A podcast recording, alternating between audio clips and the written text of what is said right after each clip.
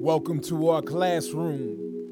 In this space, we talk about education, which is inclusive of, but not limited to, what happens in schools. Education is taking place whenever and wherever we are willing to learn. I am your host, Roberto Germán, and our classroom is officially in session.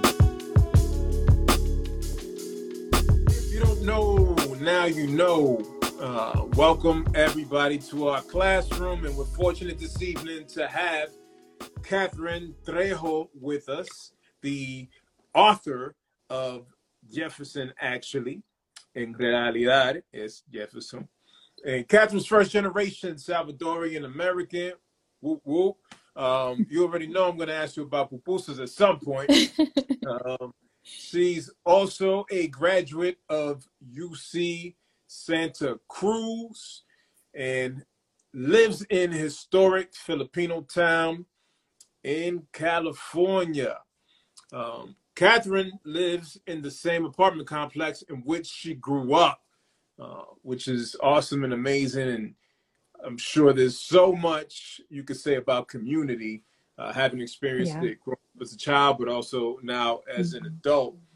And the book that she published, she did so, co-authored it with Mr. Scott Martin Rowe, who was her high school teacher, her favorite teacher in high school. and don't tell anybody that we told you this, but she was Scott's favorite student. Uh, happy to have you here this evening, Catherine. Thank you so much for being with me. No, thank you so much for having me. It's an honor. I'm a big fan of you and Lorena and the work that you do to support educators, schools, students. So it's honestly my pleasure to be here. So thank you. Well, we have this beautiful book, There it is. Jefferson, actually, Realidad Jefferson, and um, kudos to you, to Scott, to Carla, to Little Libros for this publication. Um, so necessary. And I want to go ahead and start with the the notion, the premise of this book, which is say my name, say my name, right? Say my name Right. correctly, which I can relate to this because you know people have trouble rolling their R's, so Roberto doesn't get off as smoothly, and they you know they want to call me Robert. Is it okay if you call me, you know, if I call you Robert or Bobby? I'm like, yo, my name is Roberto. Rob, like, nah, you can only call me Rob if we cool. You know, if I know you, if you're my people, then I give you that space. You can call me Rob. I don't know you like that. Call me Roberto. And then you get into the last name, and it really trips people out because, you know, you read it on paper in English, German, but, you hmm know, I'm Dominican. It's pronounced Her- Herman. hmm So, you know, for some people, it's like, it's too, they're not even trying. And, and that irritates me. So, I I was really feeling this book because it resonates me with me as somebody who doesn't who has a name that doesn't roll off as easily for others. hmm So this is inspired by your nephew who who we've talked about a little bit. And why don't we start by you just can you just state his name and how you pronounce his name so that all of us, the audience, uh hears from you like how Can see a performance. his name Yeah. so we say it right. Yeah, so first I'm glad that you connected with the book. Um, so it's it's really interesting because it's a little bit different um in English and a little bit different in Spanish. So in English, which is what I call him the most in English, the English pronunciation is Jefferson. And then in Spanish, it's Jefferson with an emphasis on the son, Oh, Jefferson. And I think when you did your video for TikTok, you got the pronunciation perfect. I was like, oh, he's also like emphasizing the son, Jefferson. And I was like, oh, know that's what's funny? This is a funny thing because earlier, like a couple hours ago, we having dinner. Lorena, my wife, she she was like coming at me and saying, "Oh, you have trouble saying his name. You're saying it wrong." And I'm like, "Nah, I'm not sure that I am." But this is one of my questions, and so I'm so glad that you said this. And I know she's watching right now, and I'm feeling really vindicated and affirmed. Yes, yes, She's like, here we go. Here we go. Yes, no, yeah, it was perfect. So yeah, so it's really interesting because it's like me and my cousin are like Jefferson, Jefferson, and then you hear like the grandmas and the tias and all like the Spanish speakers like Jefferson, Jefferson, like all around the house. So yeah, it's it's funny how even within English and Spanish, there's a little bit of distinctions even within those names. Mm. And, and so, why is it important that we pronounce names correctly? Yeah, you know, and I know is... that seems like an obvious question, right? But we know from experience that while it seems so obvious, we still have to address people all the time about this because That's they're correct. saying our names wrong. Correct. Yeah. And you know what? And there's so many unique reasons why we should actively always be trying to pronounce and spell folks' names correctly. But two reasons that I really like really came to mind as I was thinking about this question is so one is like in the book and Jefferson actually our main character is named after his grandpa and he loves being named after his grandpa. So you know it really got me thinking about all the people named after loved ones um, or people that they really care about or just people who have given themselves also new names, right?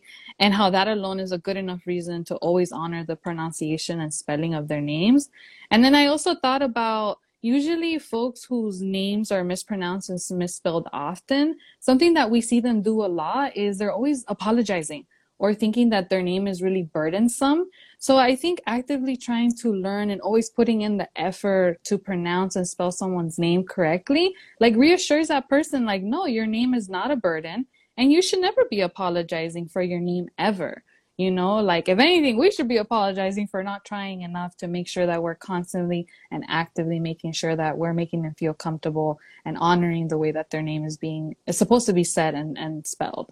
So those are two reasons that I could um, that just really came to mind and and the last thought that i wanted to because i was like at this question i was like oh my god it's such an important question because i was even thinking about the politicization of names mm-hmm. like in mm-hmm. history like when we think about how people have been denied access to university because of their names right, right. have been denied jobs because of their names you know like it doesn't it goes it, it goes even more deeper, right? When we think about that politicization and why names are important and ha- they have real life complications, right? Um, or how people experience microaggressions because of their names. I just, I don't know if you saw this going around, but it went viral. Um, this young man named Jose, I think he's Guatemalan. He said that when he was going through TSA or the airport, that the TSA person was like, "Oh, like your mom gave you the most common name ever," that being mm, Jose. Wow. And he responded with like, "Well, Jose is not common at Harvard, which is like where he's attending school wow. at." And I was like, "What a great comeback!" I'm oh, like, "It's a, clap right?" I love it. and I was just like, you know, like that microaggression in that moment, like that xenophobia, like was not like that was so uncalled for, right? But it also got me thinking about those implications as well, right? So it's just like there's there's history behind this, right? And why names are important. Um, or just even thinking about um, i don't know if you read the book your name is a, a song by Jamilah Thompkins. Um, there's a oh my god i ah, i'm gonna have I, that one's so good too but Jamilah in the book has like a really beautiful line around um, when um, african people were taken um, from their home right and how they were given new names and how now in the US or, or everywhere, all the places where African descendants are at, they've had to reimagine new names for themselves, right?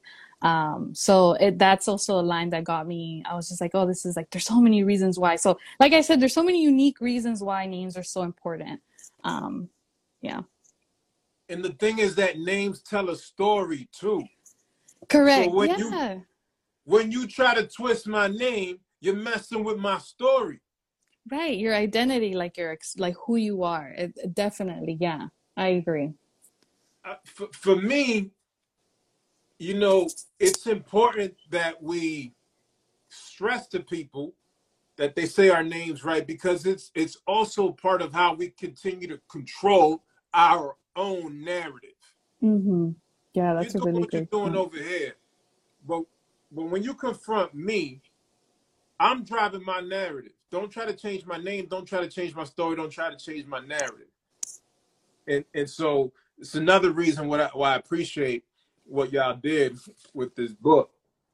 Yeah, and I think it's about also teaching children at a young age, right? Like that point that you're making. Like it's I think folks underestimate children so much, but it's just it's just so great to see how much they understand about the world and about themselves, right? And making sure that we're constantly instilling that confidence and right. making sure that they feel like they have control of something, right? Even as something as simple as making sure their name is being said correctly. Right, self advocacy. So, who did you have in mind when you wrote this, and why did you write to them? Yeah, so I feel like there was like so many people I was thinking about, right? I'm sure like you know like family, friends, like it's like a whole community, right? But I tried I tried to dwindle it out to three um, for this um, interview. But obviously my nephew Jefferson, right, who inspired this story. But at its core, something that I love about this story is that this story is like is a story for all children that have a name that start with an A um, that are traditionally spelled with a J, right? So I'm talking about like all the Yamies, the Yasons, the Jessicas, the Yennifers. Jolien. that's another one. I mean, the list goes on and on of all the beautiful names that start with a Y. So a big part of this book is is really dedicated to them because it's such a their their spelling and like the way that like um, their names are spelled right and kind of like the derivate. I, I always like to think that Jefferson's name is a great clash of cultures. Like it makes me think of maybe his family, his mom was like, oh, I really want to give him, you know, a name that's maybe common in America. Yeah. Um, but then in Spanish, the J sounds like a Y and it's like this clash of worlds coming together. So it's really cool to kind of see how it all comes together and like makes its own story and narrative. Um, additionally, I was thinking about BIPOC children, like my nephew Jefferson, uh, specifically Central American and Salvadorian children of all races who would see themselves and their families represented in this book. Um, and also, which is why I'm so glad that you said that you connected with this book, is because I also thought about adults when I was writing this book. Um, I had so many adults tell me that they still have trouble correcting others on how to pronounce their name and spell it, and how the book has really helped them recognize like why it's important to do that, right? So I think that this book is for adult for children as uh for adults as much as it is for children, you know. And there's so much we can learn. I love reading children's books. It's like one of my favorite pastimes. Um, so we can learn so much from them. Absolutely. And why do you think educators should teach this book?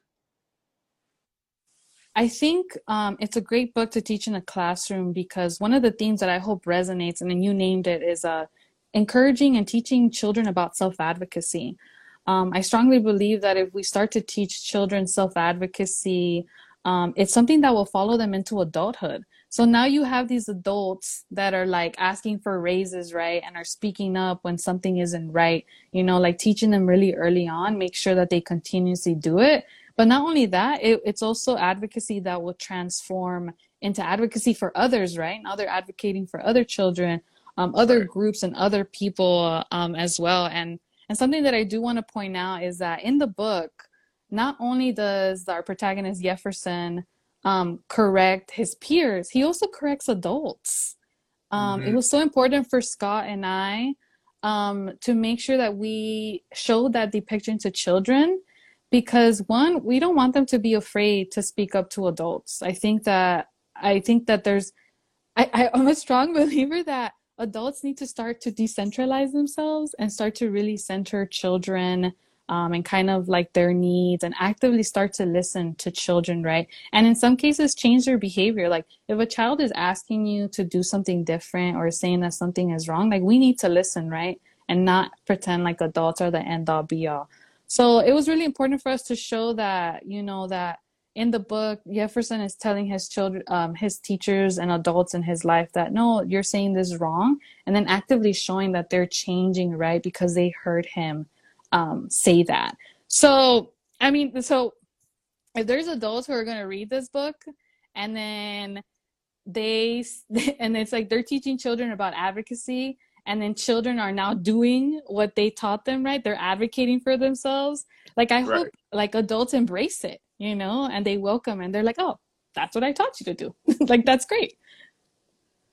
Yeah and I, I think for many adults there's some rewiring that needs to take place but we should build in feedback cycles right? Where students are given the opportunity to share some feedback. And even in our household, right?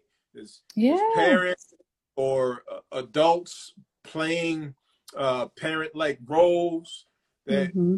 should make space and make it a habit for our children to be able to offer some feedback, right? Yeah. And then we should actually implement um, whenever appropriate the feedback it is that they offer. So I, I love that. And I'll follow it up with asking, how would you like to see educators and others use this?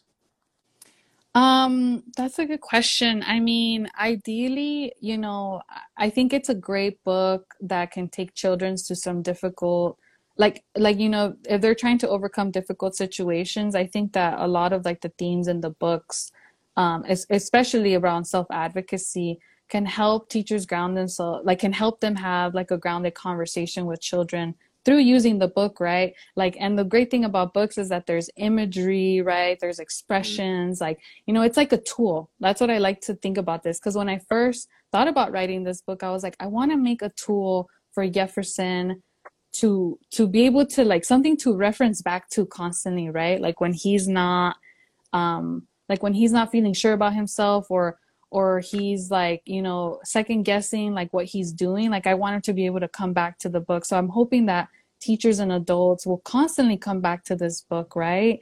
To make sure to reassure their children right that what they're doing and correcting folks and feeling confident advocating for themselves is the correct thing. Right and and they can just look at this example when papa jefferson asked so what are you going to say tomorrow when they say your name wrong? Y vos ¿Qué le vas a decir mañana cuando pronuncien mal tu nombre? Jefferson's like, mm. mm-hmm. It's Jefferson, actually. En realidad, es Jefferson. So, Papa Jefferson models for, for us how it is that we could bring, in this case, uh, a young person, but anybody, into the conversation and help them process their own exactly. thoughts. Exactly. How can I approach this? And not just let people off the hook and not uh, allow for uh, people to keep saying my name wrong and then I'm internalizing that. No, how, all right, how do I want to address this? And then Jefferson has an opportunity to essentially practice that uh, with Papa Jefferson and his parents. Yeah, that and that's one of my favorite scenes because I remember me and Mr. Rowe, Scott. I call him Mr. Rowe because he's my high school English teacher. Um, we were talking about how and, and like, you don't you call me Scott. Uh, yeah, he's like call me Scott. I'm like I can't, I can never call you Scott. and we were like, we don't want the adults to give Jefferson the protagonist the answer. We're like, we want him to process and sit and come up with the answer on his own. And that's like one of my favorite scenes because it shows just how um you, you, it shows how creative and how children can actually work through some of their emotions right? And sometimes it just takes a little bit of support from his family. So that's like such a great scene because it's just like it shows like how he processes and like comes up with an answer on his own. Absolutely. And you chose to publish this book the traditional route with, with little libros. Why why did you choose to do that instead of self-publishing? And and how has publishing through the traditional route benefited you? Yeah, so self publishing. So uh, Mr. Rowe and I didn't like. He knew a little bit because he's an English teacher and he's just a writer in general. I did. I knew zero about the publishing world or about books besides what I saw like on TV and movies, which seemed unrealistic, um, and usually portrayed, um, you know, white folks, you know, having those opportunities, right? So um, self-publishing was never um, it was never an option that we looked into. It was always going through the traditional route. And I think I had so many doubts, right? And I think this comes from just like my own like you know the way I grew up and and everything but but Mr. Rowe was so sure that this book someone was going to want it. He was so sure. It was me always like with the negative thoughts and I think after a while he started to like make me feel like you know what maybe yeah maybe this will get picked up so um, to be complete, we sent it to everybody, everyone and their moms, um, you know, and and most of the agents that we sent it to, and I still don't, we still don't have an agent. um, for the book, uh, or just as general as authors. But when we were sending it out to agents, predominantly white agents, um, which is still very much the norm in like the traditional publishing right. world, th- they were they were having a really hard time connecting with the book. Um, which I was not surprised about, you know, and, and, it was discouraging to see that. But then we sent it to Patty and Ariana, which are the founders of Little Libros, who are also two Latina moms, right?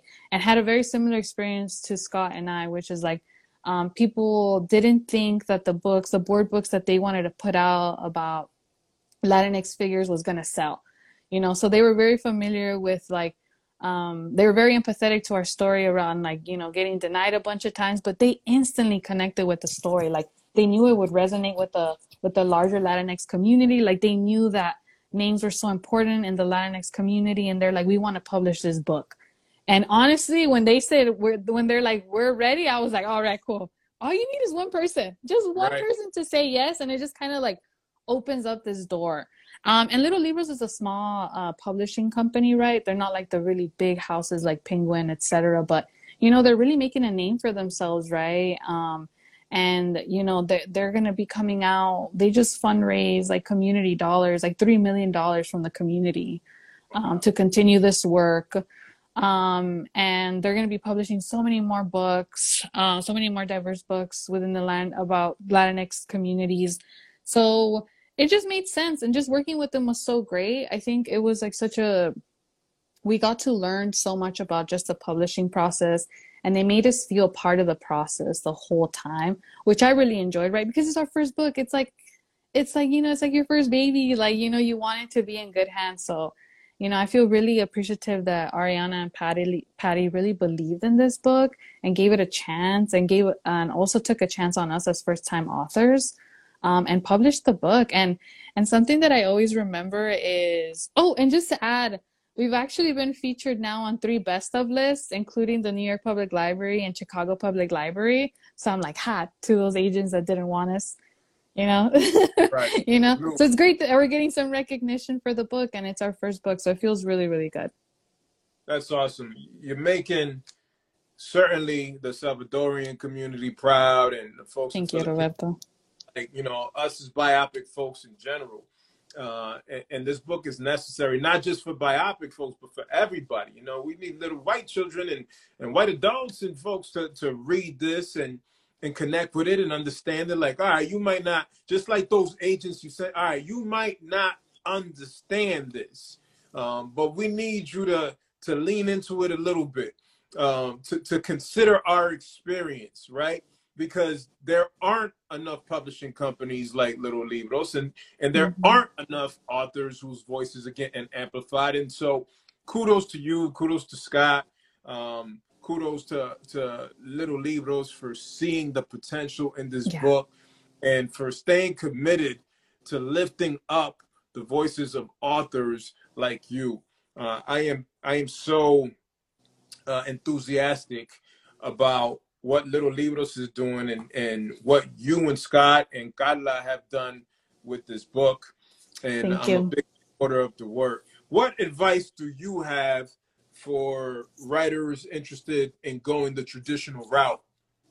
Yeah, some advice I would give writers is don't change your stories for others.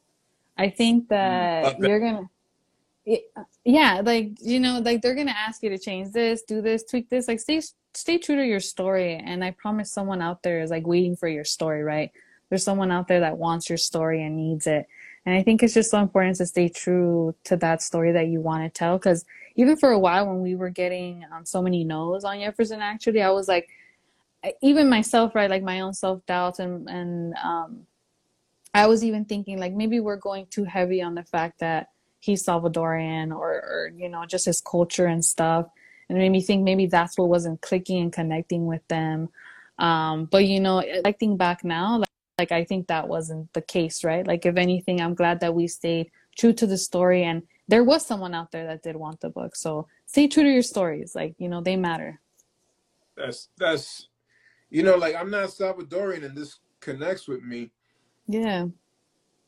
You know, it's important to stay true to the story because you also don't know how it's going to impact others. Exactly. Right? Yeah. it's it's your story to share with the world and then you know the world's going to respond the way it does but there are probably more people that connect with your story than any of these agents will realize exactly and they were i feel like when they were reading it they were thinking about how they weren't connecting with it but they weren't like right. thinking about That's everyone outside of them yes exactly That's exactly you know like even as we're speaking right now, I'm thinking about my three nieces. Um, they're half Salvadorian, you know, on the, their father's side, and I'm thinking like, oh wow, you know, it didn't hit me earlier, but now I'm considering like, oh, I wonder how this story might resonate with them. Yeah. You know, just the cultural aspect. Mm-hmm, mm-hmm, mm-hmm. No, definitely, yeah. It's just it's and and I think that's something else too. I um one thing that I'm super proud of too is that we also have helped put out a story that centers a Salvadorian child and like family. I think that there's not a lot of narratives out there yet um, covering um, our community, so it feels really great. And Jessica, who's at the end of the book, um, is Afro Salvadoreña, so I'm super excited to see how we create a story. And she's um, she's actually inspired by my my nieces. Um, I have three beautiful nieces who are Afro Salvadoreñas. Um, so the, she, uh, Jessica was inspired a little bit by them. So, you know, my nieces and nephews, there's so many of them. they all just inspire all the lovely stories that I want to create. That's beautiful. That's beautiful. And, and often in, you know, Latino America, we don't hear as much about the, the Afro side of our cultures, right? In, in mm-hmm. all of these countries. And so uh, thank you for doing that. Love it. Yeah, definitely. So what's your favorite part of the book and why? My favorite part is when after he comes home after he's corrected everyone at school and he's in the and he's in the tomato garden with his grandpa. That's one of my favorite images. I think Carla did such a great job at just capturing some really great tenderness and love and just affection between um, Papa Jefferson and Jefferson. And most importantly, I love that page because on the line, uh, his grandpa asked him, How was your day at school, Cipote? And, you know, Cipote is a term which is widely used by Central Americans and Salvadorians, meaning child. And growing up, I, I heard it around everywhere. My grandma, my mom, my tia, everyone calling us cipote this, cipote that. Um, but I had never seen it like in any type of media. Like I had never seen it in books, on TV. So the fact that like little libros like didn't even bat an eye, they're like, of course, like put cipote in there, like let's make it a thing. And being able to introduce it to like other folks who maybe are not Central American or Salvadorian and like um, just kind of also showcasing the diversity of the of the Latinx communities, right? Like we're so different across like race, like language, like food. Like it's just so great to be able to showcase that. So just it's such a tiny it's so it's so tiny. It's just one word, but like people have been it's just like it has such a big impact and people have been noticing and they're like, oh my God, like you know, being able to see that word like, you know, in a book is like so powerful and I'm just so happy that it's in there. So it's cool. And then you read Voz we also had some voseo in there, which is also super cool in Spanish. So, you know, it's really cool to just be able to like sprinkle it in, but it's just like people notice, right? Absolutely. And uh, I'm I'm gonna start calling all the little kids around me cipotes. yes. Even if they don't know what it means.